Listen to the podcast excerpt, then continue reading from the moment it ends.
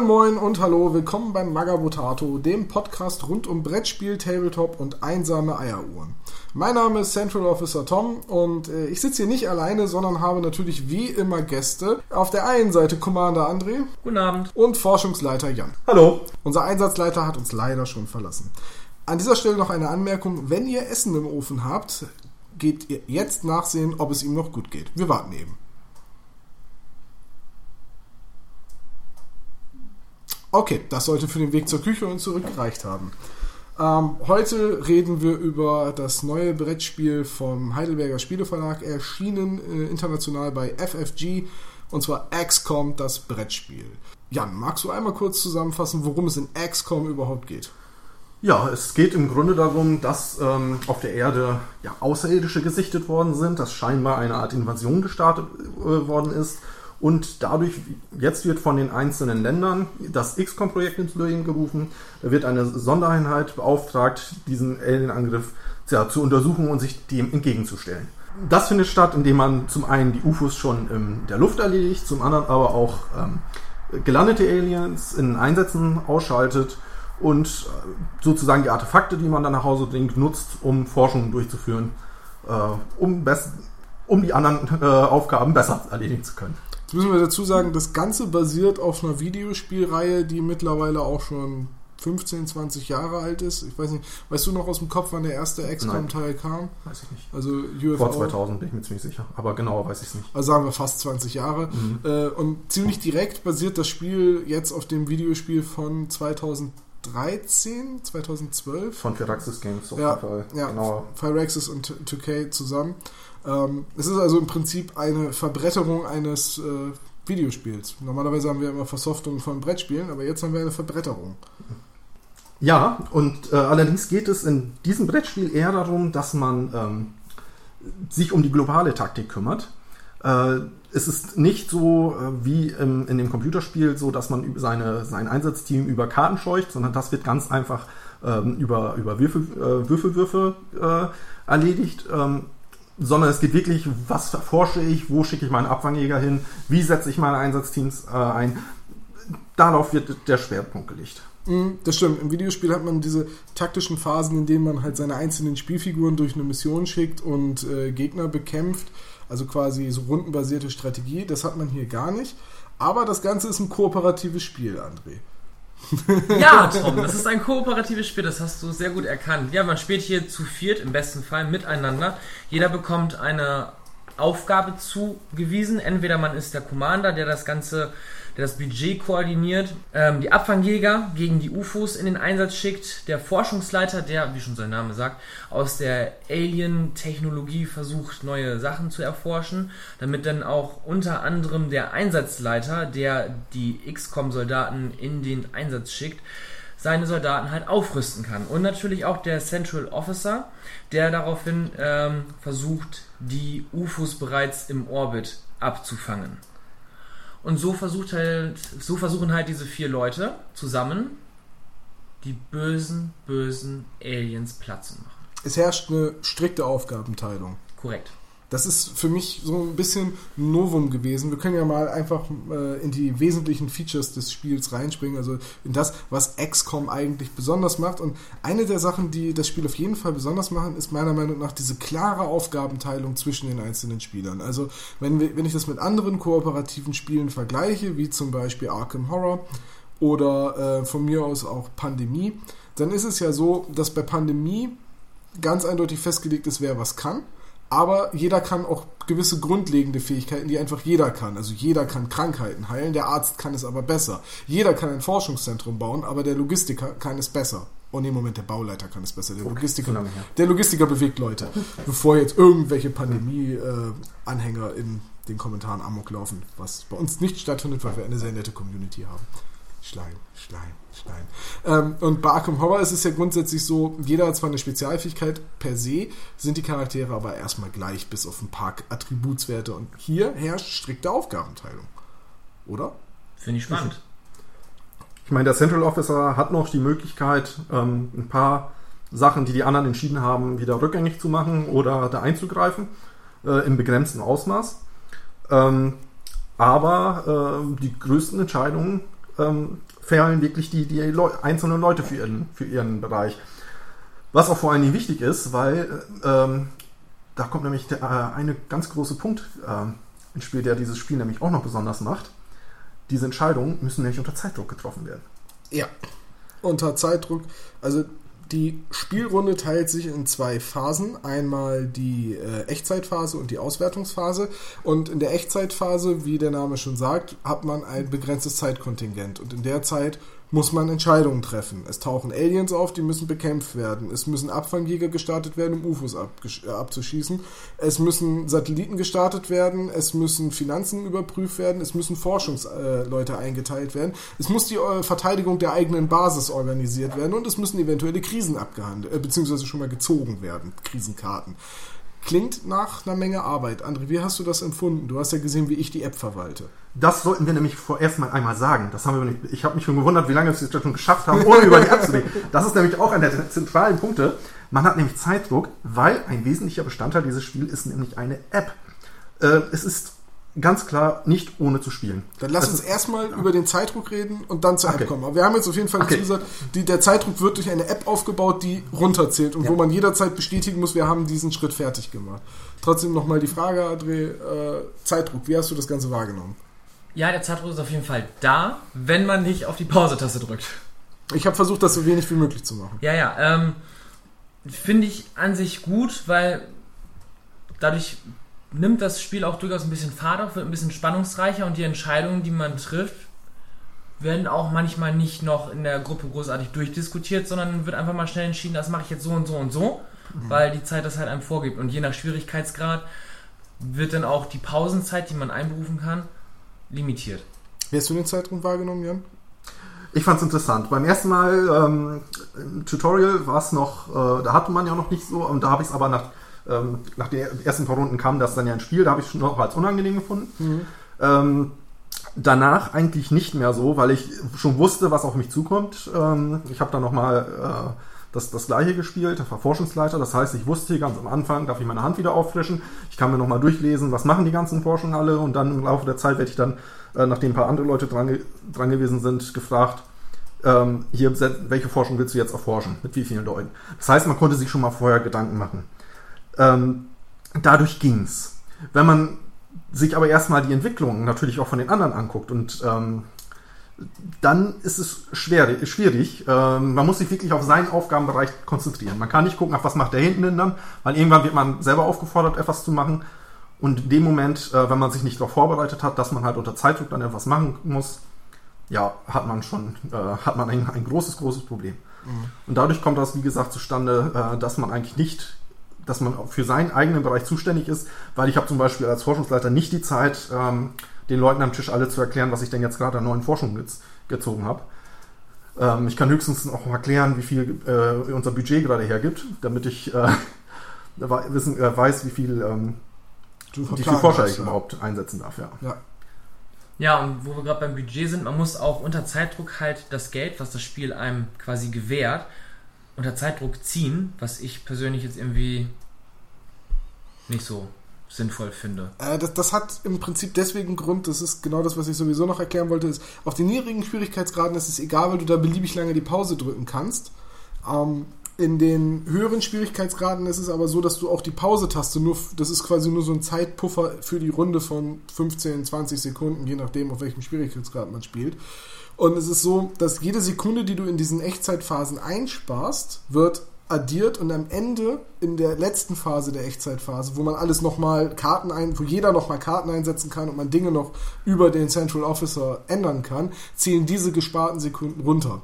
Weswegen man auch das Ziehen von Forschungskarten und von Credits äh, zeitlich begrenzt, weil man für Leute, die gut vorbereitet sind, wie Jan, der schon immer die Forschungskarten in der Hand hat und du, der schon Zweierstapel von den Credits hat und genau sehen kann, wie viele er dann braucht, die können sich so Zeit für die letzte Phase holen, in der sie nochmal ändern können. Ähm, es ist aber schon ein wesentliches Merkmal. Man muss aber dazu sagen, auf einem niedrigen Schwierigkeitsgrad, so wie leicht, kann man das Spiel auch komplett ohne Zeitdruck genießen. Also wenn man das Feature überhaupt nicht mag, kann man jederzeit die Pause-Taste drücken und auch beliebig lange lassen. Und auch diese letzte Phase, in der man noch Dinge ändern kann, hat bei uns ja auch immer beliebig lange gedauert. Ähm, weil wir einfach gesagt haben, so, wir haben es jetzt zweimal gespielt, ähm, du einmal, André. Äh, wir mussten dann einfach auch nochmal gucken, ist das überhaupt sinnvoll, funktioniert das so, ist der Kartentext richtig. Ähm, was mich jetzt nochmal interessieren würde, eure Einschätzung, und da kann äh, André gerne anfangen. Denkt ihr, dass wenn man es oft genug mit denselben Leuten spielt, dass dann der Forscher zum Beispiel auch nur noch sagen muss, ich habe Plasmagewehr, Schiff und äh, Alien-Navigation, was wollt ihr? Ja, das glaube ich. ja, André sollte anfangen. Oh, ah, okay, Entschuldigung. Kein Problem. Mach, mach ruhig weiter, Jan, das ist okay, dann mache ich als zweites. Hau rein, komm. Entschuldigung. Ja, Ähm, bitte. Ja, also ich glaube schon, dass es so sein wird. Ähm, weil momentan ist es noch so, dass halt viele Leute die, die ähm, Karten nicht kennen. Wenn, dann hätte ich Plasmagewehr, hätte ich dann noch erklären müssen. Ähm, Ja, so, wenn ich das später natürlich sagen würde, dann wird der Einsatzleiter sofort sagen, ja, her damit. Ähm, von daher kann das gut, durchaus sein, dass es dann so ist. Das Problem wird nur sein, man wird drei Sachen sagen oder vier Sachen und wird aus drei Richtungen unterschiedliche Antworten hören. äh, von daher ist das dann immer noch mein Job, was ich da wirklich hinlege. das stimmt. Weil der Central Officer will natürlich das Spielzeug für seinen Spielbereich haben, der Ja. Einsatzleiter will seine Soldaten unterstützen und der Commander will die Finanzen oder was auch immer besser auf, äh, Abfangjäger. Abfangjäger, ja, das muss man auch dazu sagen. Der Commander lenkt die Abfangjäger. Ähm, okay, Zeitdruck haben wir, glaube ich, drüber gesprochen. Reden wir mal über die App. Denn, ähm, das muss man von vornherein dazu sagen, man braucht zum Spielen von XCOM ein Smartphone oder ein Tablet, egal welches Betriebssystem, oder einen PC. Äh, denn man braucht. Oder ein Mac. Oder ein Mac, ja. Ja, ist ja, ist ja auch ein Computer. also man braucht irgendein elektronisches Gerät mit Display und Eingabemöglichkeit, denn äh, Toaster und Kaffeemaschine funktionieren nicht. Ähm, aber man braucht auf jeden Fall irgendein Gerät, weil das Spiel als zentrale Komponente quasi so eine Art Blackbox-Programm hat, das ein Dinge machen lässt, beziehungsweise das auch Entscheidungen für das Spiel trifft. Äh, also Steckdose und Gerät sollte man auf jeden Fall in der Nähe haben. Vor allem Steckdose, das haben wir ja gemerkt. Ja, also meine Powerbank äh, habe ich extra voll aufgeladen. Ich hatte ein voll aufgeladenes Tablet, äh, habe das Display auf einer ähm, normalen Helligkeit eingestellt und zwei Stunden haben wir ungefähr gespielt. Habe meine Powerbank zu einem Viertel leer gesaugt. Vielleicht sogar mehr als ein Viertel, ähm, weil die nächste Lampe war noch nicht aus. Also, aber man braucht auf jeden Fall eine Stromquelle. Also für unterwegs ist das Spiel garantiert nichts. Ja, für, ähm, fürs Tutorial haben wir von 90 auf 70, 17 Prozent, oder? Ja, ja, das war Ja. auch echt viel. Also Wobei man sagen muss, dass man fürs Tutorial, wo wirklich jeder Schritt noch einmal erklärt wird, auch nochmal extra viel Zeit braucht. Mhm. Auch aus dem Grund, ähm, weil das hat halt eine App, aber dafür im Grunde kein Regelbuch. Das wird einem alles im Tutorial erklärt. Ja, das ist im Prinzip die Entwicklung von Videospielen hat jetzt auch die Brettspiele erreicht. Das Regelbuch wird weggelassen und stattdessen kann man das ja alles in einem Tutorial erlernen. Ähm, ja, es gibt kein papierbasiertes Regelbuch, es gibt nur eine Aufbauanleitung. Die ist, äh, das ist ein Faltblatt mit vier Seiten sozusagen. Und das war's. Den Rest muss man, also die wirklichen Spielregeln muss man sich tatsächlich über ein recht langes Tutorial ähm, in der App beibringen. Finde ich an sich aber auch mal spannend und finde ich auch durchaus interaktiver, als jetzt, dass einer sich hinsetzen muss, 50 Seiten Regelwerk lesen muss ähm, und dann das versucht nochmal anderen Leuten zu erklären und dabei feststellt, ja, und wie ist das nochmal? Dann muss das nochmal nachgelesen werden. Da finde ich so, eine, so ein Tutorial, wie das ja hier der Fall ist, spannender auch für die anderen Teilnehmer. Das Weil, stimmt. weil die müssen sich dann nicht immer, da muss der nochmal, der, der die Regeln gelesen hat, müsste dann ja nochmal nachgucken, ach, wie war das denn jetzt? Blättert da rum, sitzen die anderen rum, quatschen nochmal über was anderes und dann, ne, diese, diese Abgelenktheit, die fällt da durchaus mehr weg, weil die Ich Leute war- halt mehr gucken. Ich war anfangs auch sehr skeptisch, als ich gesehen habe, es gibt kein Regelbuch und ich muss alles mit der App machen. Ich muss dieses Tutorial durchgehen und äh, ich hasse es schon bei Videospielen, Tutorials lange spielen zu müssen. Ähm, aber im Prinzip habt ihr recht. Im Prinzip ist es so, wenn ich mich alleine mit einem Regelbuch zu einem Brettspiel hinsetze, das lese, die Beispiele ausprobiere und das dann den Leuten erkläre, investiere ich wahrscheinlich insgesamt mehr Zeit, als wenn ich wirklich mit vier Leuten um den Tisch rumsitze und einmal das Tutorial durchspiele. Ja, aber gefühlt verbringe ich sehr, sehr viel Zeit mit dem Tutorial. Also wir haben uns ja Freitagabend hingesetzt mit vier Leuten, hatten, ich hatte das Tutorial nur mal angefangen. Äh, wir haben anderthalb Stunden ungefähr ein bisschen länger, glaube ich, für das Tutorial gebraucht, um alles zu lesen und alles immer zu machen und die Schritte nachzuvollziehen, weil die ersten zwei Runden des Spiels wird man quasi äh, begleitet und ab da kann man wenigstens sofort weiterspielen und muss nicht eine neue Runde anfangen. Aber gefühlt habe ich gedacht, oh, wann können wir denn endlich loslegen? Wir haben uns doch auf einen Spieleabend getroffen. Also da muss man wirklich einmal die Zähne zusammenbeißen, meiner Meinung nach, und diese anderthalb Stunden durchziehen. Ich habe jetzt das Tutorial nicht gespielt, ja. sondern wurde quasi mit euch direkt in eins der Szenarien ja. reingenommen und ich fand, das ging für mich wirklich gut. Das nachzuvollziehen, zumindest für meine Abteilung, die ich zu, für meinen Bereich, den ich zu managen hatte, mhm. fand ich das durchaus alles nachvollziehbar und leicht verständlich und auch durchaus in, äh, in Auszügen auch das, was ihr da gemacht habt. Denkst du, das hätte anders ausgesehen, wenn du zum Beispiel Einsatzleiter oder Forschungsleiter gewesen wärst? Ich denke nicht. Okay. Denke ich wirklich nicht. Weil ich habe nämlich, also ich habe persönlich das Gefühl, dass der Einsatzleiter ein bisschen mehr zu tun hat als die anderen drei Rollen. Weil der sowohl die Basis verteidigt als auch die Alien, also die, die Einsätze äh, mit seinen Soldaten macht. Kann aber auch ein bisschen damit zusammenhängen, dass äh, Forschungsleiter Jan ihm die ganze Zeit die Goodies rübergeschoben hat. Es, ähm, ich habe viel für ihn geforscht, das stimmt. Ähm, allerdings hatten wir ja im Tutorial gemerkt, dass wenn das nicht passiert, dass man da doch sehr schnell ein Problem bekommt. ja, die Soldaten äh, sollten gut ausgerüstet sein. Und naja, also in, als, Entwick als äh, Forschungsleiter ist es eigentlich nur wichtig, dass man, ja, man bekommt halt sechs Karten auf der Hand, muss sich die einmal durchlesen. Man muss im Grunde so grob wissen, wie, die, wie, es beim anderen funktioniert, weil da ja Effekte für die, die aufgelistet werden. Ähm, und ja, man muss es ein bisschen einschätzen können, wer jetzt gerade am meisten irgendwelche Forschung, wichtigen Forschungssachen braucht.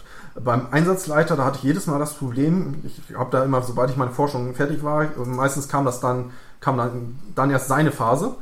Ähm, da hatte ich jedes Mal das Problem, dass ich überlegt hatte, Mensch, nochmal, welches Symbol muss jetzt dem zugewiesen werden und so. Ich fand schon, dass das eine relativ komplexe mhm. äh, Aufgabe war. Aber du denkst auch, es hätte jetzt keinen Unterschied gemacht, auf welcher Position wir den Neuling dabei gehabt hätten. Ich glaube schon, dass es als Einsatzleiter schwierig, schwieriger gewesen wäre. Ich weiß es nicht. Ähm, es ist auf jeden Fall komplizierter, als die Abfangjäger loszuschicken, sondern dass man halt sagt, zu jedem Symbol kann ich genau einen, einen ähm, Soldaten hinstellen und äh, mit den Symbolen, die die Soldaten haben, das muss übereinstimmen mit den Symbolen, wo ich sie hinstelle. Ähm, es ist vielleicht, es ist vielleicht ein bisschen aufwendiger. Ja. Und ich glaube auch, äh, wenn man jetzt mit drei Leuten spielt, die schon mal gespielt haben, sollte der Neue in der Runde auch nicht unbedingt den Central Officer machen, weil, weil der die komplette App verwaltet. Es war fast immer ja. nur auf Weiterdrücken ähm, die meiste Zeit und rechtzeitig auf OK, aber er muss auch wissen, wem er was sagt. Und ähm, das finde ich eigentlich ein ganz schönes Feature. Also man muss das Tutorial nur einmal spielen. Das kann man auch alleine spielen, da muss man halt alle vier Rollen lernen. Ähm, ist vielleicht gar nicht so verkehrt. Ab da muss man das Tutorial halt nie wieder spielen, was ich gut finde, weil es halt mit anderthalb Stunden sich doch sehr zäh anfühlt. Äh, was ich aber so schön finde an der App ist tatsächlich, ähm, wo ich am Anfang so skeptisch war mit dem Zeitdruck und allem, ich finde in den Echtzeitphasen ist richtig Stimmung am Tisch. Da ist auch richtig Spannung, weil der Central Officer sitzt da und sagt, Forschung 1 zuteilen. Ich bin fertig. Okay, 12 Credits nehmen. Fertig. Einsatzgruppe einteilen. Ja. Und so geht das die ganze Zeit. Okay, ich beende jetzt die Echtzeitphase. Ab jetzt ist wieder entspanntes Brettspiel. Ja. Aber es kommt richtig Stimmung auf in diesen Phasen. Ich finde das wirklich gut. Oder seht ihr das anders? Ist ja auch mit netter Musik noch untermalt. Ja, spannende Musik. Ja, eben drum. Ne? Also das muss man mal ganz ehrlich dazu sagen. Das, das gibt so ein bisschen Feeling auf jeden Fall rein. Da stimme ich auf jeden Fall zu. Vielleicht Doch. erlaube ich mir einfach mal die Musik hier mal kurz einzuspielen.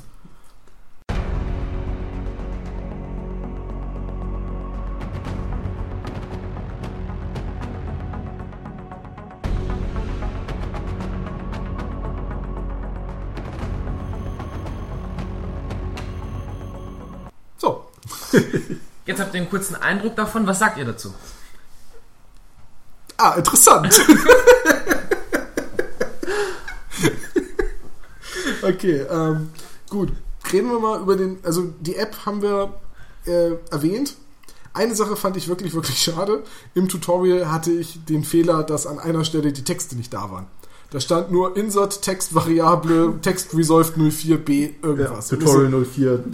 Und ich so, ja, ähm, ich schätze mal, er will mir jetzt an dieser Stelle sagen, was passiert, wenn ich meinen Schritt nicht schaffe. War aber an der Stelle wiederum nicht so tragisch, denn die Würfelmechanik ist ja für alle Rollen im weitestgehend gleich. Also der Forschungsleiter würfelt, um ähm, seine Forschung zu schaffen, der Einsatzleiter würfelt, um Aliens zu besiegen und Aufträge zu erfüllen, der Commander will äh, mit seinen Abfangjägern UFOs abschießen und der Central Officer schießt mit seinen Satelliten-UFOs ab. Übrigens mit Satelliten-UFOs abschießen ist mega geil. Ähm, so, und die Würfelmechanik ist aber bei allen die gleiche, von daher war es an der Stelle nicht so schlimm. Es ist aber tatsächlich schade, wenn dann ausgerechnet im Tutorial so ein Bug in der App ist. Und man kann sie nicht im laufenden Betrieb auf Englisch umstellen. Ich hätte das Spiel dafür neu starten müssen und wir waren da relativ weit im Tutorial. Ich hatte keinen Bock, das noch zu machen.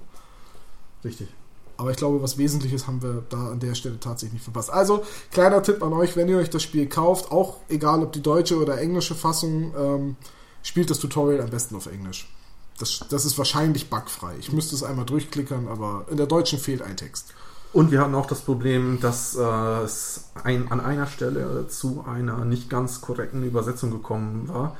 Ähm, dadurch waren wir uns nicht sicher, was ähm, in Einsätzen passiert, wenn man dort äh, wenn man dort fehlschlägt. Wenn das nicht gegen Feinde geht, sondern direkt gegen Einsätze. Stimmt, das stand an Und der das mussten Stelle. wir nach einem Englischen dann nochmal nachschlagen. Genau, da stand im deutschen Regelwerk, wenn man einen Feind nicht besiegt, sterben die Soldaten in dem Einsatz und im englischen Regelwerk wurde dann aber deutlich, egal, auch wenn man an einem Nicht-Feind-Einsatz stirbt, also es gibt Feinde und Nicht-Feinde, äh, verliert man trotzdem die Soldaten. Und das war, das wurde aus der deutschen Übersetzung nicht ganz klar. Äh, ansonsten aber die Kartentexte und ähm, die Aufbauanleitung finde ich von der Übersetzung her recht hochwertig und recht eindeutig. Na gut, ja. Äh, muss man aber e- ehrlicherweise sagen, das ist der übliche Heidelberger Standard, wenn es um Übersetzungen geht. Okay, gut. Man kann sich die, die, die Reference äh, des Spiels allerdings als PDF herunterladen. Ähm, kriegt man leider nicht in ausgedruckter Form beim Spiel dabei, aber den Glossar, den man in der App hat, kann man sich auch nochmal runterladen. Und dann auf dem Tablet öffnen. Was, dann kann ich genauso gut die App benutzen. Also ich fände ein Papier ge ein gebundenes oder gedrucktes äh, Regelwerk immer noch schön. Zumindest so eine Art Referenzhandbuch, Ja. wie man sie ja heute schon fast, fast gewohnt ist, neben dem normalen Regelbuch. Muss man aber dazu sagen, man kann ohne App nicht spielen, also braucht man eh ein Tablet. Ne? Richtig. Was man ja aber allerdings auch nicht unbedingt weiß, ist, was zum Henker macht die ganze App im Hintergrund. Weil manchmal Ja. werden ja durchaus auch Aktionen durcheinander gebracht, bewusst. Nach welchem Algorithmus funktioniert das überhaupt? Das ist für den Spieler manchmal nicht unbedingt Ja. einsichtig. Kurz zur Info, wenn nämlich ähm, UFOs im Orbit nicht abgeschossen werden, kann es sein, dass in der nächsten Runde ähm, die Sachen, äh, die, die Aufgaben nicht in der normalen Reihenfolge kommen. Zum Beispiel kann es sein, dass man Soldaten zur Verteidigung des Stützpunkts einteilen muss, ohne dass man weiß, welche, welche Monster denn überhaupt den Stützpunkt angreifen. Und vor allem wie viele. Und wie viele, genau. Genauso wie mit, mit UFOs. Es kann sein, dass man die Abfangjäger starten muss, bevor man überhaupt weiß, wo tauchen denn überhaupt UFOs auf. Ja. So, deswegen. Und Orbit auch, und auch ähm, es gibt ja, das, das Ziel des Spiels, müssen wir ja mal sagen, ist eine sogenannte finale Mission zu erledigen. Die ist am Anfang verdeckt und irgendwann sagt einem die App halt, okay, jetzt darf die finale Mission umgedreht werden. Und es wird aber auch nicht transparent gemacht, nach welchen Kriterien das geht.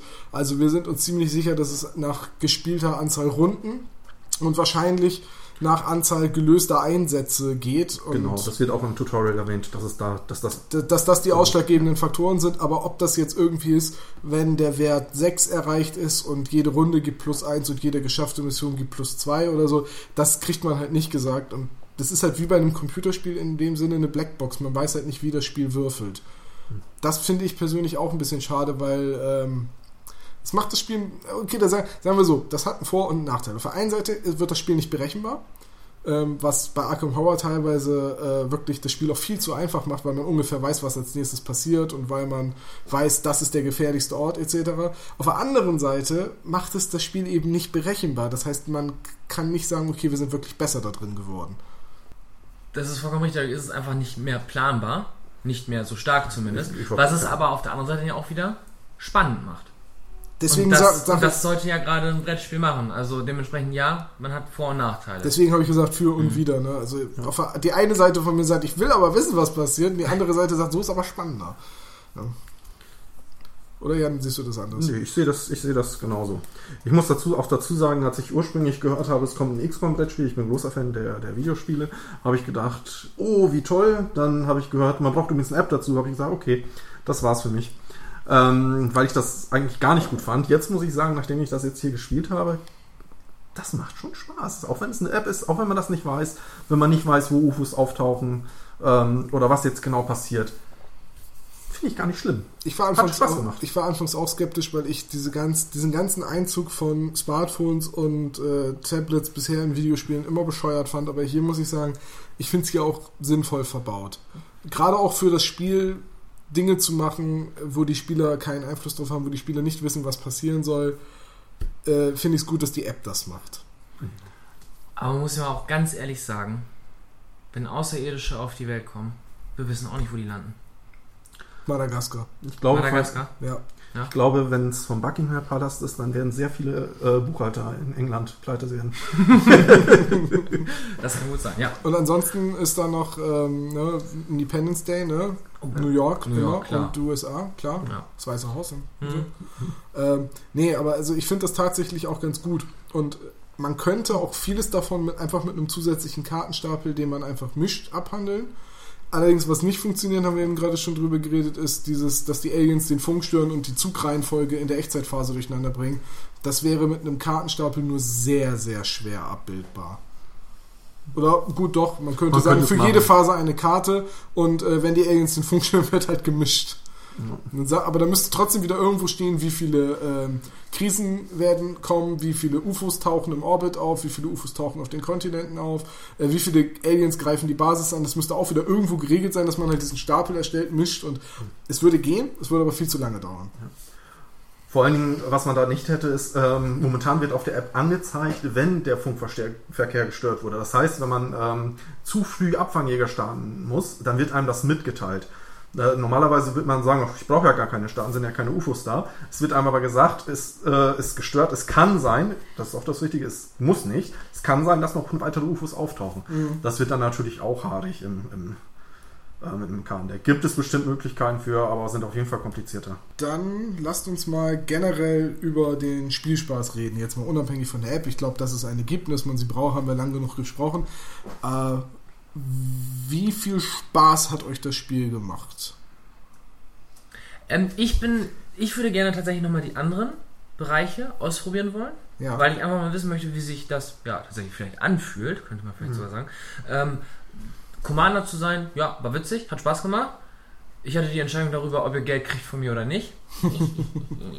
ähm, nee, das fand ich, fand ich auf jeden Fall witzig. Es hat Spaß gemacht. Ich fand auch, dass dann so eine gewisse Art von Mitfiebern dabei war. Ob die anderen Leute jetzt halt ihren Würfelwurf schaffen oder nicht.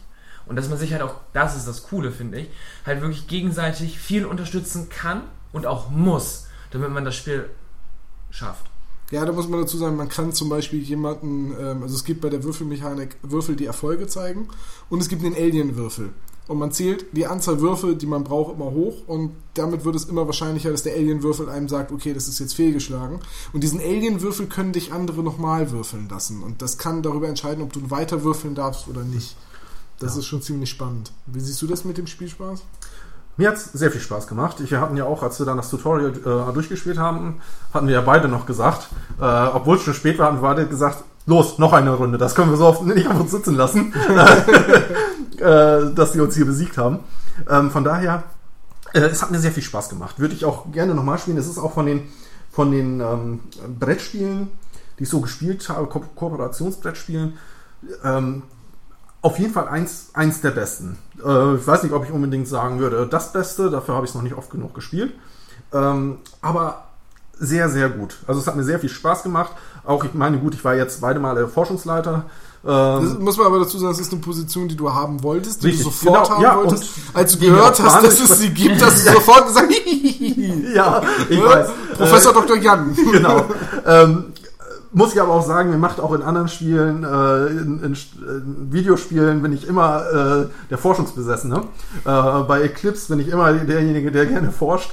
Äh, von daher, ähm, das macht mir einfach Spaß. Und ich fand es auch lustig, wirklich, wenn man, weil man muss sich gucken, wie, wie setzt man, äh, was wird gerade benötigt, was für Forschung muss ich jetzt gerade einsetzen. Und wenn dann die Leute nachher die Forschung, die man denen gegeben hat, einsetzen, dann denkt man sich, oh, jetzt mal, haha, sehr schön. Äh, das das habe ich unterstützt. Also äh, fand ich einen sehr angenehmen, äh, sehr angenehmen Job. Ich meine, inzwischen kenne ich fast alle Forschungen, denke ich. Beim nächsten Mal wäre dann vielleicht ein anderer Job angebracht, aber ähm, das hat mir auf jeden Fall sehr viel Spaß gemacht. Ich finde das Kooperative in diesem Spiel wirklich anders, wie du ja schon Tom anfangs meintest, ganz anders im Vergleich zu beispielsweise Pandemie, wo ja jeder quasi von dem, was er macht, das gleiche macht, nur einer kann das ein bisschen besser, der andere kann das ein bisschen ja, besser. Tom ja das gesagt. ist hier einfach wirklich komplett anders. Jeder hat seine eigenen Aufgaben. Und das finde ich mal das Ganze nochmal viel interessanter. Ja. und trotzdem unterstützt man sich gegenseitig, ne? Wie, wie gesagt, also ich habe dann teilweise dem Central Officer Karten gegeben, die halt dem Einsatzleiter Boni gegeben haben, wenn der Central Officer sie denn eingesetzt hat. Er hatte auch so eine Art Ressource, die er dafür dann einsetzen muss. Ich meine Satelliten. Richtig. Ähm, also so solche Punkte äh, sind einfach wirklich sind, sind lustig. Ja, ich muss auch sagen, also ähm, jetzt habe ich zweimal den Central Officer gemacht und ich würde gerne mal eine andere Rolle spielen, weil die App zu bedienen ist jetzt nicht so schwer, das kriegt jeder andere auch hin. Ähm, ich bin gespannt, wie sich die anderen Rollen spielen. Ich glaube, der Einsatzleiter ist auch ziemlich cool, wobei der immer darauf gucken muss, dass die Symbole seiner Soldaten, also die Fähigkeiten seiner Soldaten eben den Fähigkeiten der Aliens entsprechen, dass man überhaupt Würfel kriegt. Ähm, Forschungsleiter finde ich auch interessant. Wobei ich auch glaube, dass wenn man sich in einer regelmäßigen Runde trifft und immer mit denselben Leuten spielt und die Rollen einfach klar sind, dass man extrem schnell wird und dass man dann auch sagen kann, so wir spielen heute mal auf Experte und jetzt zeigen wir es dem Spiel. Und äh, die kooperative, diesen kooperativen Aspekt, dass man wirklich zusammenarbeitet, dass der Commander darauf achten muss, dass die anderen nicht zu viel Geld ausgeben, dass der äh, Einsatzleiter darauf achten muss, dass er genug Soldaten hat und dass der Forschungsleiter gucken muss, wie helfe ich den Leuten mit den Karten. Er funktioniert erstaunlich gut. Also es ist wirklich erstaunlich, dass man auch das Gefühl hat, man arbeitet richtig zusammen. Ähm, bei so Spielen wie Pandemie oder Verlorene Insel habe ich eher das Gefühl, dass ein Alpha-Spieler sagen kann, wir machen das, wir machen das, wir machen das, alle einverstanden, gut, dann machen wir es. Hier allein schon, weil man unter Zeitdruck Entscheidungen trifft, kann man den anderen auch nicht reinreden. Also ein Alpha-Gamer kann hier nicht einfach das Heft in die Hand nehmen und sagen, wir machen das und das. Wobei mir das zweimal aufgefallen ist, dass wir nämlich dein Geld verplant haben in der Einsatzphase, Stimmt. wo, es hieß, ne, äh, Commander, bitte gucken, ob die Finanzen passen und wir alles schon für uns geguckt haben und quasi in deine Richtung nur so Daumen hoch oder Daumen runter gemacht haben und du dann den Geld vom Notfallfonds entgenommen hast. Und auch da haben wir eine Empfehlung abgegeben, wie viele Ressourcen wir brauchen. Hing ja. aber vielleicht auch ein bisschen damit zusammen, dass André das zum ersten Mal gespielt hat. Fühltest du dich da gegängelt? An der Stelle nicht. An welcher Stelle fühltest du dich gegangen? Äh, ich fühlte mich an der Stelle, aber das lag auch daran, dass ich halt noch nicht die komplette Spielmechanik durchschaut hatte zu dem Zeitpunkt, ähm, als ich entscheiden musste, welche Krisekarte, äh, Krisenkarte nehme ich jetzt. Mhm. Da habt ihr dann sofort geschrien, die nimmst du. da, du wolltest da, unsere Soldaten sterben da, lassen. Da fühlte ich mich halt ein bisschen so, okay, die wissen es jetzt wahrscheinlich besser. ja, also das, war, das, war, also. das war, ja, eben, ne? Also. Ja, also man muss dazu sagen, wenn man halt, also die, die einzelnen Kontinente der Erde haben halt so eine Leiste, auf der steht, äh, wie viel Panik da gerade unter der Bevölkerung und der Regierung herrscht. Und ähm, für mein Empfinden war, die Panik auf einem Kontinent steigt um eins und ist immer noch im gelben Bereich. Nicht so schlimm wie zwei Soldaten zu verlieren, die einem dann keine Würfel geben, die man gegen zwei Credits in der nächsten Runde neu kaufen muss. Dafür muss man dann aber erstmal zwei Credits übrig haben. Äh, und eventuell sind auch noch äh, irgendwelche Missionen von betroffen, weil uns die Leute gleich fehlen. Ich fand zwei ausgebildete Soldaten verlieren wesentlich schlimmer als die Panik in Asien an einen Punkt steigen zu lassen. Äh, Einsatzleiter und Forschungsleiter waren übrigens der gleichen Meinung. Sie haben die Commander einfach überstimmt. Zwei nee, dann nehmen wir lieber zwei. Nein! nein, nicht zwei Soldaten sterben, nein! Ihr bekommt nie wieder mein Geld. du bist beim nächsten Mal einfach selber der Central Officer. Okay. Ähm, okay, gehen wir mal weg von dem Ganzen. Ich glaube, dass uns das Spiel ziemlich gut gefällt und dass wir dem Fazit schon ein bisschen vorgegriffen haben, ist klar. Äh, reden wir mal über die Aufmachung des Kartons. Und ich möchte besonders auf die Wahl der Grafiken hinaus und an des sonstigen Designs.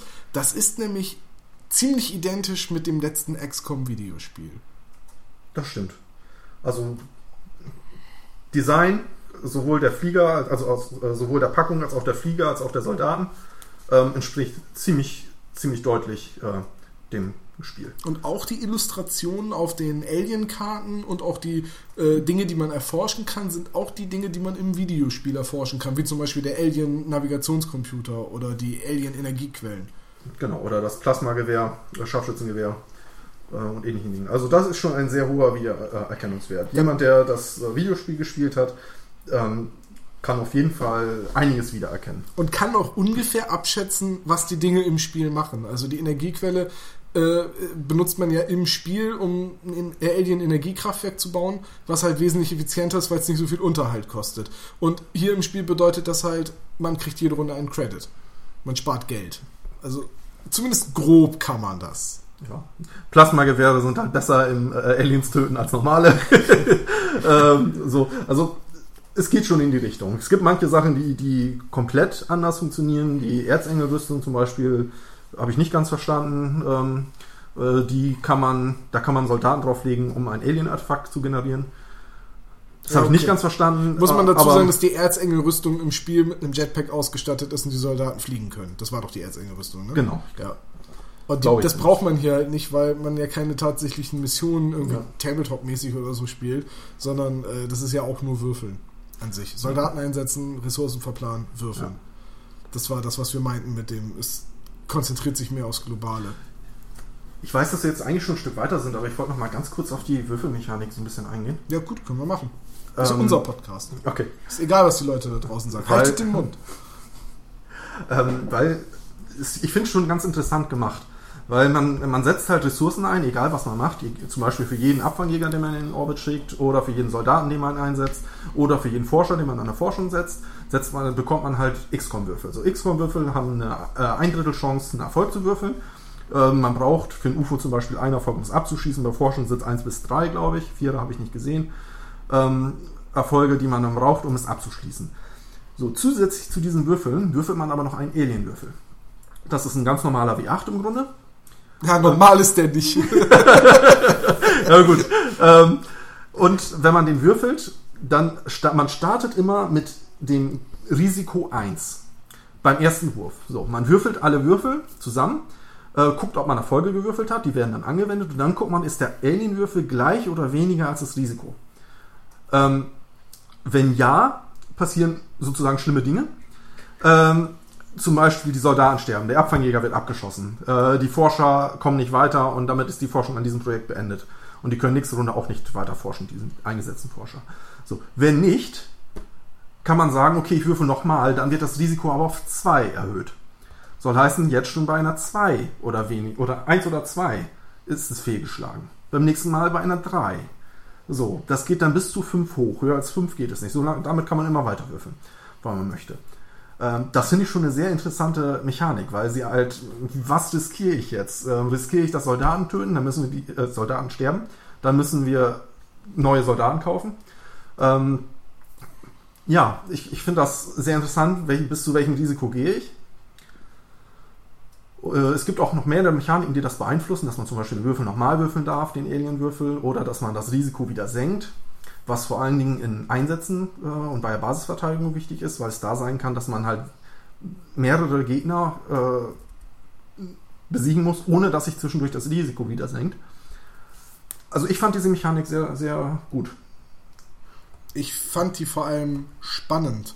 Zumal du als Forschungsleiter und ich als Central Officer, wir hatten beide Ressourcen, du deine Wissenschaftler, ich meine Satelliten, die im Fehlschlagsfall nur erschöpft werden, die man also eine Runde lang nicht hat und dann aber gratis wiederbekommt. Man muss sie ja nur bezahlen, wenn man sie einsetzt, während der Commander und der Einsatzleiter eben Ressourcen hatten, Soldaten und Abfangjäger, die nicht so leicht wiederkommen. Die muss man erst neu kaufen und solange man sie keine Credits dafür übrig hat, kriegt man auch keine neuen. Das ist schon äh, ein besonderer Unterschied. Was ich im Vergleich zum Videospiel ein bisschen schade fand, ist, dass es nur einen Typ von Abfangjägern gibt. Das, also es gibt den Firestorm, das ist aber nur, äh, glaube ich, dann ein Gegner oder nee, ein UFO sofort abschießen oder so. Richtig. Man kriegt aber, man, es sind nicht noch andere Spielfiguren für bessere Abfangjäger drin. Das stimmt. Die man, ja. Aber das ist ja etwas, was man möglicherweise mit einer Erweiterung. Ja, komm, wir haben das Jahr 2015 und äh, das Spiel ist von Fantasy Flight Games. Ich glaube, dass es eine Erweiterung geben wird, äh, brauchen wir gar nicht drüber diskutieren. Weil wahrscheinlich hören das die Leute beim Heidelberger jetzt gerade. Und denken sich, aha, gute Idee. Und, und, und sitzen schon kichern da, weil, weil, weil der Prototyp für die Erweiterung ist schon da und das Regelwerk. Und sie Ja. sagen es nur noch keinem. Dann können Sie uns gerne eine Probeversion zuschicken. Ja, Wir spielen ganz- das dann ganz gerne. diskret. Und, und ähm, ne, reden da mal drüber. Wir erzählen dann auch erst was äh, davon, wenn das dann äh, wirklich veröffentlicht wird. Ja. Ich stelle mir gerade vor, wie du mit dieser, äh, mit der Neusichtung von äh, Aliens bei XCOM an die Öffentlichkeit gehen willst und dann der Heidelberger Spieleverlag dich entführt. Und dich blitzdingst und irgendwo wieder aussetzt. ähm, ansonsten finde ich das Design vom Spiel extrem cool. Also auch wie das Brett aussieht und die Karten, die Spielfiguren.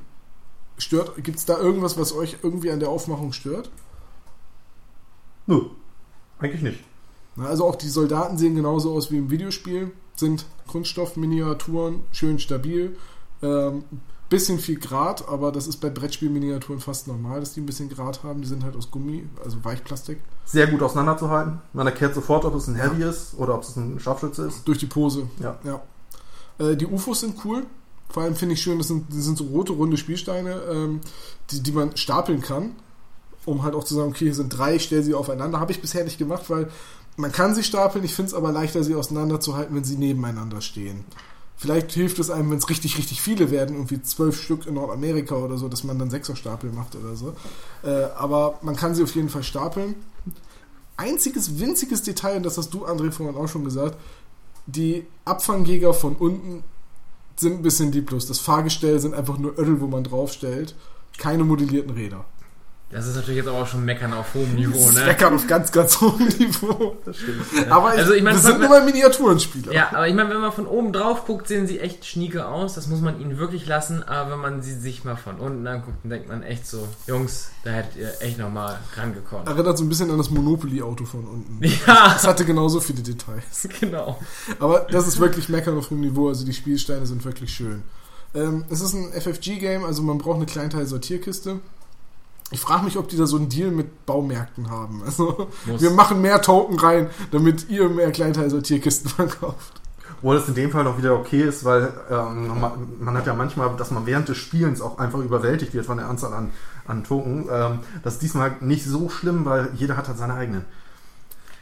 Mehr Ne? oder minder, beziehungsweise die Ja. Erfolgsmarker werden halt einfach für alles eingesetzt. Für angeschossene Aliens, für halb abgeschlossene Forschung. Aber ich habe meine Forschungsmarker, du hast deine Satellitenmarker. Ich, Ne? verwalte die UFOs, du verwaltest die Abfangjäger, die Ja. Soldaten hat nur der Einsatzleiter. Die. Elite-Marker hast du in deiner Verwaltung, ja. Ja, also das ist klar aufgeteilt und ähm, das macht auch den Aufbau des Spiels relativ schnell, wenn alle wissen, welche Karten sie kriegen. Dann baut sich jeder seinen Bereich auf und legt sich den Kram so hin, wie er ihn braucht. Äh, sortiert sich vielleicht das Geld, die Forschungskarten, die UFOs schon mal vor, was einem dann Zeit spart in der Echtzeitphase. Ähm, es ist extrem übersichtlich, was man in dieser Schachtel kriegt. Das finde ich wirklich extrem gut. Äh, was habe ich noch? Äh, genau, die Aufmachung der App. Da kann ich am meisten zu sagen, weil ich sie bisher zweimal bedient habe. Ist eigentlich relativ intuitiv. Man fühlt sich halt wie in einem Computerspiel, so mit dem Hauptmenü und allem. Und im Spiel weiß man auch, welche Schaltfläche wofür äh, da ist. Und man kann halt jederzeit, wenn zum Beispiel pausiert ist, das Menü öffnen und zum Beispiel nochmal in den Glossar gucken, äh, einzelne Regeln nochmal nachlesen, was man hier und da vielleicht mal muss. Äh, man kann in die Optionen gehen, aber man kann halt nicht die Sprache ändern. Dann muss man leider das, die Sitzung neu starten. Das finde ich eigentlich schade. Da verstehe ich auch nicht, warum das so ist. Das hätte man doch bestimmt anders lösen können. Vielleicht kommt da ja mal ein Update. Ähm, was auch ein bisschen schade ist, man, die App ist wirklich, sie erinnert von der Ästhetik und vom Aussehen her total an die Menüführung in äh, XCOM, dem Videospiel. Sieht wirklich genauso aus. Man hat die gleichen Grafiken, es ist extrem alles in diesem Blau gehalten, wie beim echten XCOM auch. Sehr cool. Was ein bisschen schade fand, äh, ich, was, was ich ein bisschen schade fand, war zum Beispiel, wenn man gewonnen hat oder eben wenn man verliert, das Ende, das ist im Prinzip nur ein Bildschirm. So, da kommt dann die Frage, wurde ihre Basis zerstört? Ja, nein. Ja, sie haben verloren. Und dann kommt halt einfach ein Bildschirm, wo alles in Rot getüncht ist und wenn man gewinnt, haben sie gewonnen. Ja, dann kommt halt Victory und die sollten, coole Soldaten stehen vor einem grünen Hintergrund. Beim Basis äh, in die Luft jagen wissen es noch gar nicht. Äh, ob da vielleicht so eine Explosion ist, aber wahrscheinlich nicht. Bei uns sind einfach nur zu viele, zu viele Länder dann, in Panik. Wahrscheinlich steht dann einfach Niederlage. Ähm, das war zum Beispiel eine Sache, die mir bei der App-Variante von Elder Sign sehr gut gefallen hat. Da gab es richtige Cutscenes. Das waren zwar immer die gleichen, aber es gab Cutscenes. Das war schon mhm. irgendwie cool. Ähm, was muss man zu der App auf jeden Fall noch sagen? Äh, ihr müsst ungefähr 90 Megabyte auf euren mobilen Geräten beziehungsweise 75 Megabyte auf euren Computern freihalten. Die App ist nicht gerade klein. Wobei mir jetzt auffällt, dass es auch ein interessanter Kritikpunkt ist, dass uns beschweren, dass das, der Endbildschirm nicht in irgendeiner Weise animiert ist und dann, und dann was zum Thema Größe der App sagt. Ja, ich, ja, ich finde die App einfach viel zu klein. Nein, also die App ist halt allein wegen ihrer ganzen Animationen und der Musik ist sie halt schon recht groß und dann hätten die 5 Megabyte für ein animiertes Endvideo auch nicht mehr wehgetan. Ob ich nun 95 oder 100 einplane, ist heutzutage zwar nicht mehr so tragisch, aber ne, vielleicht ein paar Apps weniger installieren, damit man Platz für XCOM hat. Für die wirklich wichtigen Dinge im Leben. XCOM. Ja. Ähm, okay, dann sind wir eigentlich fast schon äh, bei einem Punkt, den ich mir aufgeschrieben habe, wo André, du leider nicht so viel zu sagen kannst, aber Jan, würdest du sagen, das Brettspiel ist äh, ein würdiger Ersatz für das Videospiel, weil man das mit mehreren Leuten spielen kann? Ich muss dazu sa sagen, dass ich die, die Neuauflage ähm, nicht so viel gespielt habe, was jetzt auch schon ein bisschen her ist von XCOM. Es gab ja noch die, wie wir von Anfang gesagt haben, ähm, die alte Variante. Ähm, ich sage es mal so, nachdem wir das das erste Mal gespielt haben und festgestellt haben, äh, ja, wir hatten ja verloren und äh, es war aber zu spät, um halt noch eine Runde zu spielen, ähm, habe ich mir am nächsten Tag direkt wieder das alte runtergeladen und äh, damit nochmal wieder angefangen. Also es hat schon wieder losgemacht. Es hat sich schon relativ ähnlich an, angefühlt mit der Forschung. Ich meine, es ist natürlich bei weitem nicht so komplex, das ist klar, ähm, aber es hat, hat das Gefühl schon, schon ähnlich äh, rübergebracht. Man, man muss ja auch sagen, man, man, versucht halt in ungefähr zwei Stunden eine Partie XCOM das Brettspiel zu spielen. Selbstverständlich. Während so eine Kampagne bei dem, auch bei der Neuauflage so locker ihre 40, 50 ja. Stunden dauert und dann verliert man trotzdem. Findet ihr denn, dass das Ganze sinnvoll heruntergebrochen wurde für ein, Brett, für ein Brettspiel? Ja. Ja, das Einzige, was ich vermisse, aber das ist wahrscheinlich auch schwer abzubilden, sind halt die äh, rundenbasierten Strategiekämpfe. Wenn man die noch eingebaut hätte, so ähnlich wie in Decent, so die App sagt, die Figuren gehen da und dahin, das würde das Spiel einfach mega aufblähen, da würde man vier, fünf Stunden für so eine Partie brauchen. Äh, die vermisse ich aber tatsächlich, weil das, das ist, was mir bei XCOM als Videospiel am meisten Spaß gemacht hat. Ich glaube, ich hätte sogar mit einer Brettspielvariante leben können, in der man hauptsächlich diese Gefechte spielt und die Forschung dann über Belohnungskarten oder so abbildet. Wäre aber ein komplett anderes Spiel. Also ich fand schon, was, was ich immer bei den, ähm, bei den Spielen, zumindest es fühlt sich immer so an, ähm, dass man halt als absoluter Underdog startet, dann immer mehr die Forschung in den Griff bekommt und den dann ähm, nachher wirklich auf Augenhöhe oder, oder entgegentritt oder die sogar ähm, ja einfach, einfach niedermacht, sag ich jetzt mal. Äh, das kam auch, finde ich, hier ziemlich rüber. Am Anfang hatte man überall Probleme äh, und das hat sich immer, das ging immer besser. Obwohl die, da auch starke Gegner kamen zum Teil, waren dann auch einfach wirklich die Technologien vorhanden, um halt ja, den Gegenschlag ausführen zu können. Fand ich klasse umgesetzt. Also hat sich für mich genauso angefühlt. Da hast du recht. Also am Anfang hat man recht wenig und gerade in der letzten Runde, wie viele Möglichkeiten wir da hatten mit dem, jetzt tappst du die Karte, setzt dann die andere Karte ein, um die wieder zu enttappen, tappst die nochmal und wir brauchen schon nur noch einen Erfolg bei diesem Angriff, äh, um ihn zu gewinnen. Das war einfach schon wirklich mega gut. Man hatte echt das Gefühl, Alter, haben wir was erreicht in diesen anderthalb Stunden. Ja. Das hat einen echt angespornt, weiterzumachen. Ähm, ja, jetzt reden wir schon fast eine Stunde. Ich würde mal sagen, lass uns mal noch kurz über Kritik reden. Also was finden wir wirklich gut, was finden wir nicht so gut. Und dann können wir noch ein Fazit ziehen und dann haben wir, glaube ich, XCOM, das Brettspiel, den Leuten gut näher gebracht. Also, äh, Kritik. Was hat uns weniger gut gefallen? Wer möchte da den Anfang machen? ich finde es halt ein bisschen schade, dass man nicht genau weiß, was die App jetzt im Hintergrund alles Schönes macht. Der, wie gesagt, auf der einen Seite finde ich es schade, auf der anderen Seite erzeugt es natürlich Spannung, weil man das halt wirklich nicht einsehen kann. Ansonsten muss ich tatsächlich, vielleicht muss ich sogar sagen, leider sagen, dass mir dieses Spiel sehr gut gefallen hat. Ich habe auch Schwierigkeiten mit dem, mit dem Kritikpunkt, dass man natürlich eine App benötigt. Ich muss sagen, ich bin einer der wenigen Menschen, die, glaube ich, noch kein Smartphone haben. äh, ähm, Finde ich schade. Wie gesagt, war das für mich am Anfang ein Ausschlusskriterium.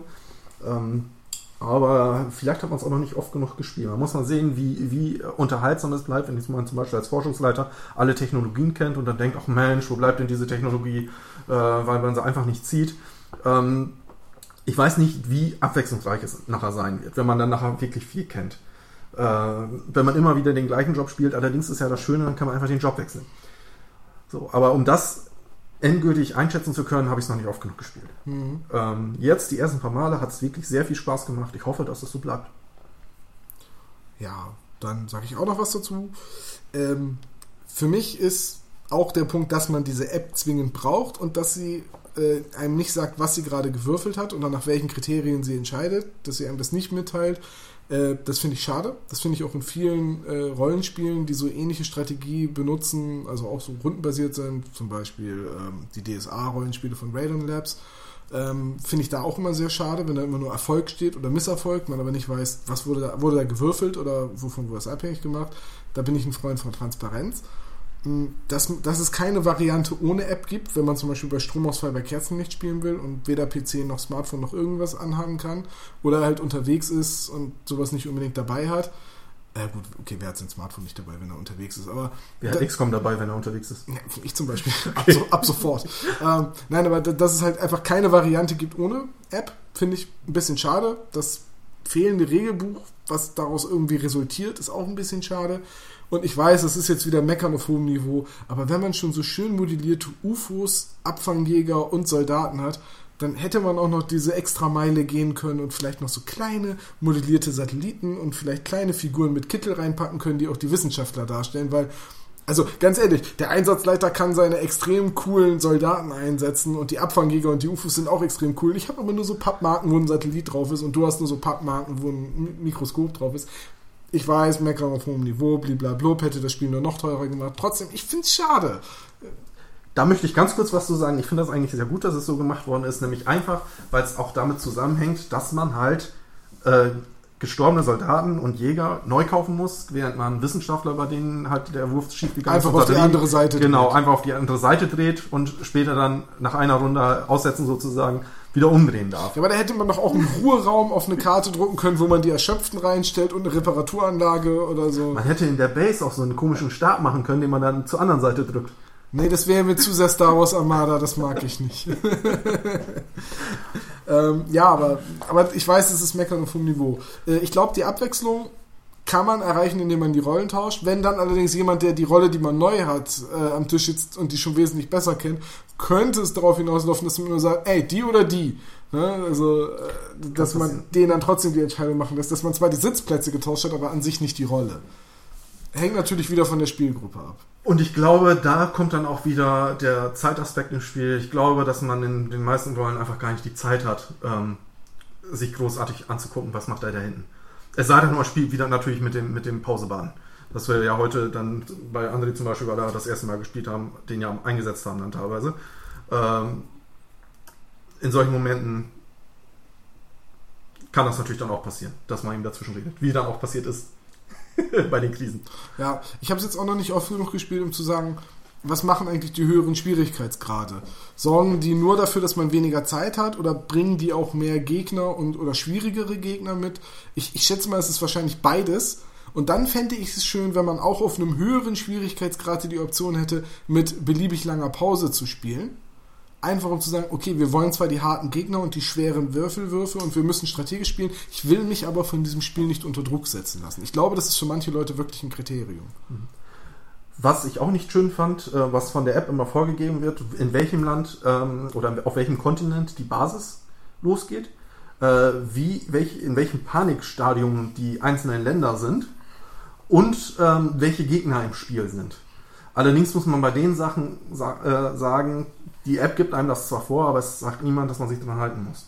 Das stimmt. So. Wahrscheinlich sind das aber die Vorgaben für das Balancing, weil das irgendwie ja auch abgestimmt sein muss auf das, was Kann man sein. am Endziel, also in der finalen Mission erreichen muss. Kann sein. Also da fehlt mir noch die Spielpraxis. Ich möchte jetzt demnächst auch einfach mal äh, ohne App, äh, ohne Tablet spielen, sondern äh, wir haben ja vorhin geguckt, auf dem Smartphone sieht sie genauso aus. Äh, aber zum Beispiel möchte ich mal mit Notebook spielen. Ich habe mir das schon runtergeladen und einfach mal gucken, wie fühlt sich das an. Und das ist dann aber so ein Erfahrungswert, den reiche ich dann spätestens im Stammtisch diesen Monat nach. Also äh, am 30. Juni ist wieder Stammtisch, logischerweise. Ähm, ja. Mir ist gerade noch ein Kritikpunkt eingefallen. Oh, na gut. für den ich vielleicht noch an. Und zwar habe ich das Gefühl, äh, dass es so sein kann, also es, man muss ja würfeln, um Sachen zu machen.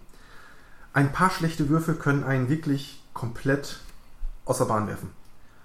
Ähm, wenn wenn gerade viele UFOs in der Luft sind und äh, man schon beim ersten Wurf mit dem Alienwürfel einmal eins würfelt und keine UFOs abschießt mit seinen, mit seinen Abfangjägern, dann kann es sein, dass wirklich ein so ein Würfelwurf einem extrem viel kaputt macht. Ich meine, das kann man als gut empfinden, aber ähm, was teilweise wirklich an einem Würfelwurf hängt, auch schon am Anfang, finde ich teilweise schon ein bisschen, bisschen extrem. Weil es, weil, wie gesagt, mit einem Wurf kann der erste Würfelwurf schon in einer katastrophalen, in einem katastrophalen Fehlschlag enden. Ja, aber um bei Star Wars zu bleiben, Luke brauchte auch genau einen Schuss, um den Todesstern zu zerstören. Selbstverständlich. Ja. also, Das, das äh, gilt ich mein- natürlich generell für kooperative Spiele immer. Wenn man scheiße würfelt, würfelt man scheiße. Aber ich habe nie das Gefühl gehabt, dass es so sehr an einem Würfelwurf.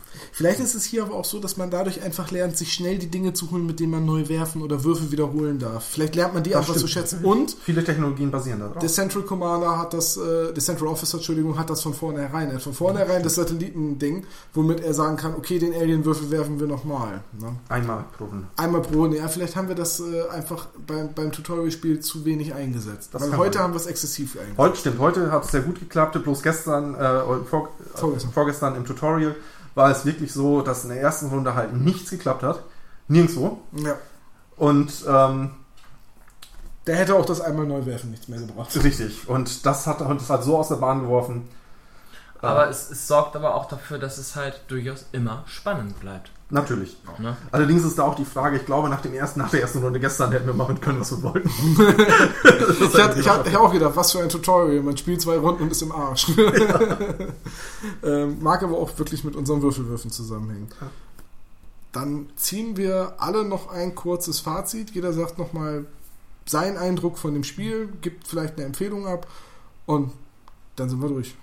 Bei mir hat das Spiel einen wirklich positiven ersten Eindruck gemacht. Das war für mich das erste Spiel, Brettspiel, welches halt eine, mit App zu bedienen war. Ähm, und dafür hat es bei mir echt wirklich einen guten Eindruck gemacht. Was ich auch extrem schön fand, was ich auch schon ein paar Mal gesagt habe, war, dass hier das mit dem Kooperativen ganz anders aufgefasst wurde, als man es bisher irgendwie bekannt, äh, als es bisher irgendwie bekannt war. Und das fand ich einfach schön, auch eine schöne Abwechslung. Und trotzdem war man halt auch wirklich gezwungen, miteinander zu spielen. Und man wollte es auch. Man wollte miteinander wirklich diesen Sieg erringen. Und das fand ich total gut an diesem Spiel. Ähm, ich finde aber auch, dass man merkt, dass da ein erfahrener Entwickler dran saß an diesem Spiel. Der Herr Leng. Wir Mhm. hatten ja schon mal Arcadia Quest beispielsweise. Man merkt, der Mann hat wohl einiges an Erfahrung. Und das lässt er auch in diesem Spiel einfließen. Und daher von mir, für Leute, gerade für Leute, die XCOM-Fans sind, finde ich ein absoluter Muss. Ja, meine Meinung. Ähm, ich weiß noch, als du mir das erste Mal geschrieben hattest per Messenger, äh, einen Link geschickt hattest, äh, dass es angekündigt äh, worden ist. Ich habe mir das sofort durchgelesen, war sofort interessiert. Bin dann zu der Stelle gekommen, an der stand, ähm, ja, mit App-Unterstützung. Ja, habe die Seite wieder geschlossen, habe nicht weitergelesen. Deswegen, ähm, und deswegen war ich auch überrascht, weil äh, du ja auch erstmal ähm, skeptisch warst, dass wir dann, ähm, als ich dann den Anruf bekommen habe, hey, hast du nicht Lust, Runde XCOM mitzuspielen? Ich habe gesagt, ja, okay, gerne, aber ja, mal gucken. Ja, am Ende der ersten Runde habe ich gesagt, so, und jetzt noch eine Runde? Äh, ähm, Das stimmt. also es, es hat sich wirklich komplett gewandelt. Äh, ich will nicht, ich persönlich bin ganz froh, dass nur eine Person mit der App zu tun hat. Ich würde da nicht so gerne dran sitzen. Also, Ähm, dass es kein Pass and Play ist, also dass, Genau. man, dass man nicht das, die App weitergeben muss. Richtig, genau. Ähm, Aber äh, ist, wie gesagt, es hat mir einfach Spaß gemacht. Das hat, wie gesagt, auch damit zu tun, dass ich in anderen Spielen auch immer der, der absolute Forscher bin und äh, äh, so, dass ich mir alle Technologien erstmal schön durchlesen konnte, die, auf, äh, die da waren. Ähm, ja, also kann ich auch nur empfehlen. Ich werde es mir trotzdem selber nicht kaufen. Wie gesagt, mir fehlt einfach auch dazu, äh, obwohl gut mit PC geht es auch. Ja. Das finde ich dann aber schon wieder störend. Äh, ich habe keinen kein Laptop. Ähm, das dann mit einem PC wirklich am Tisch stehen zu haben, Mhm. ähm, soll halt, das sollte wirklich vorhanden sein. Vor aber wenn man hast du ja auch mich. Ne? ja, genau, also der Weg zum Spiel ist ja recht kurz. Genau, also äh, ich würde gerne nochmal mitspielen, wieder. Äh, dann auch gerne in anderen Rollen. Es hat mir wirklich Spaß gemacht. Darfst es dir ja gerne auch mal ausleihen. ähm, ja, also ich war auch total skeptisch, was das Spiel mit einer App angeht. Finde, das ist gut gelöst. Ich finde es auch gut, dass einer die App bedient und den anderen quasi Befehle zuruft und die, die umgesetzt werden.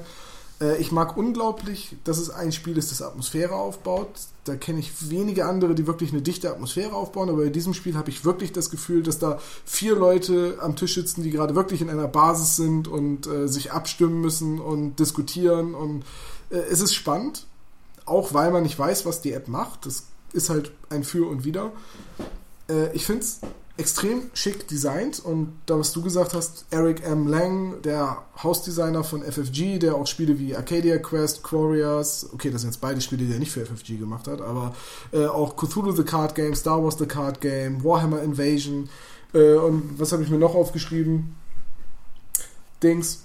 Und äh, der einfach, der einfach eine Menge Erfahrung hat, das merkt man hier und man merkt auch, dass eine enge Abstimmung mit Firaxis und 2K stattgefunden hat, auch was die Designs angeht.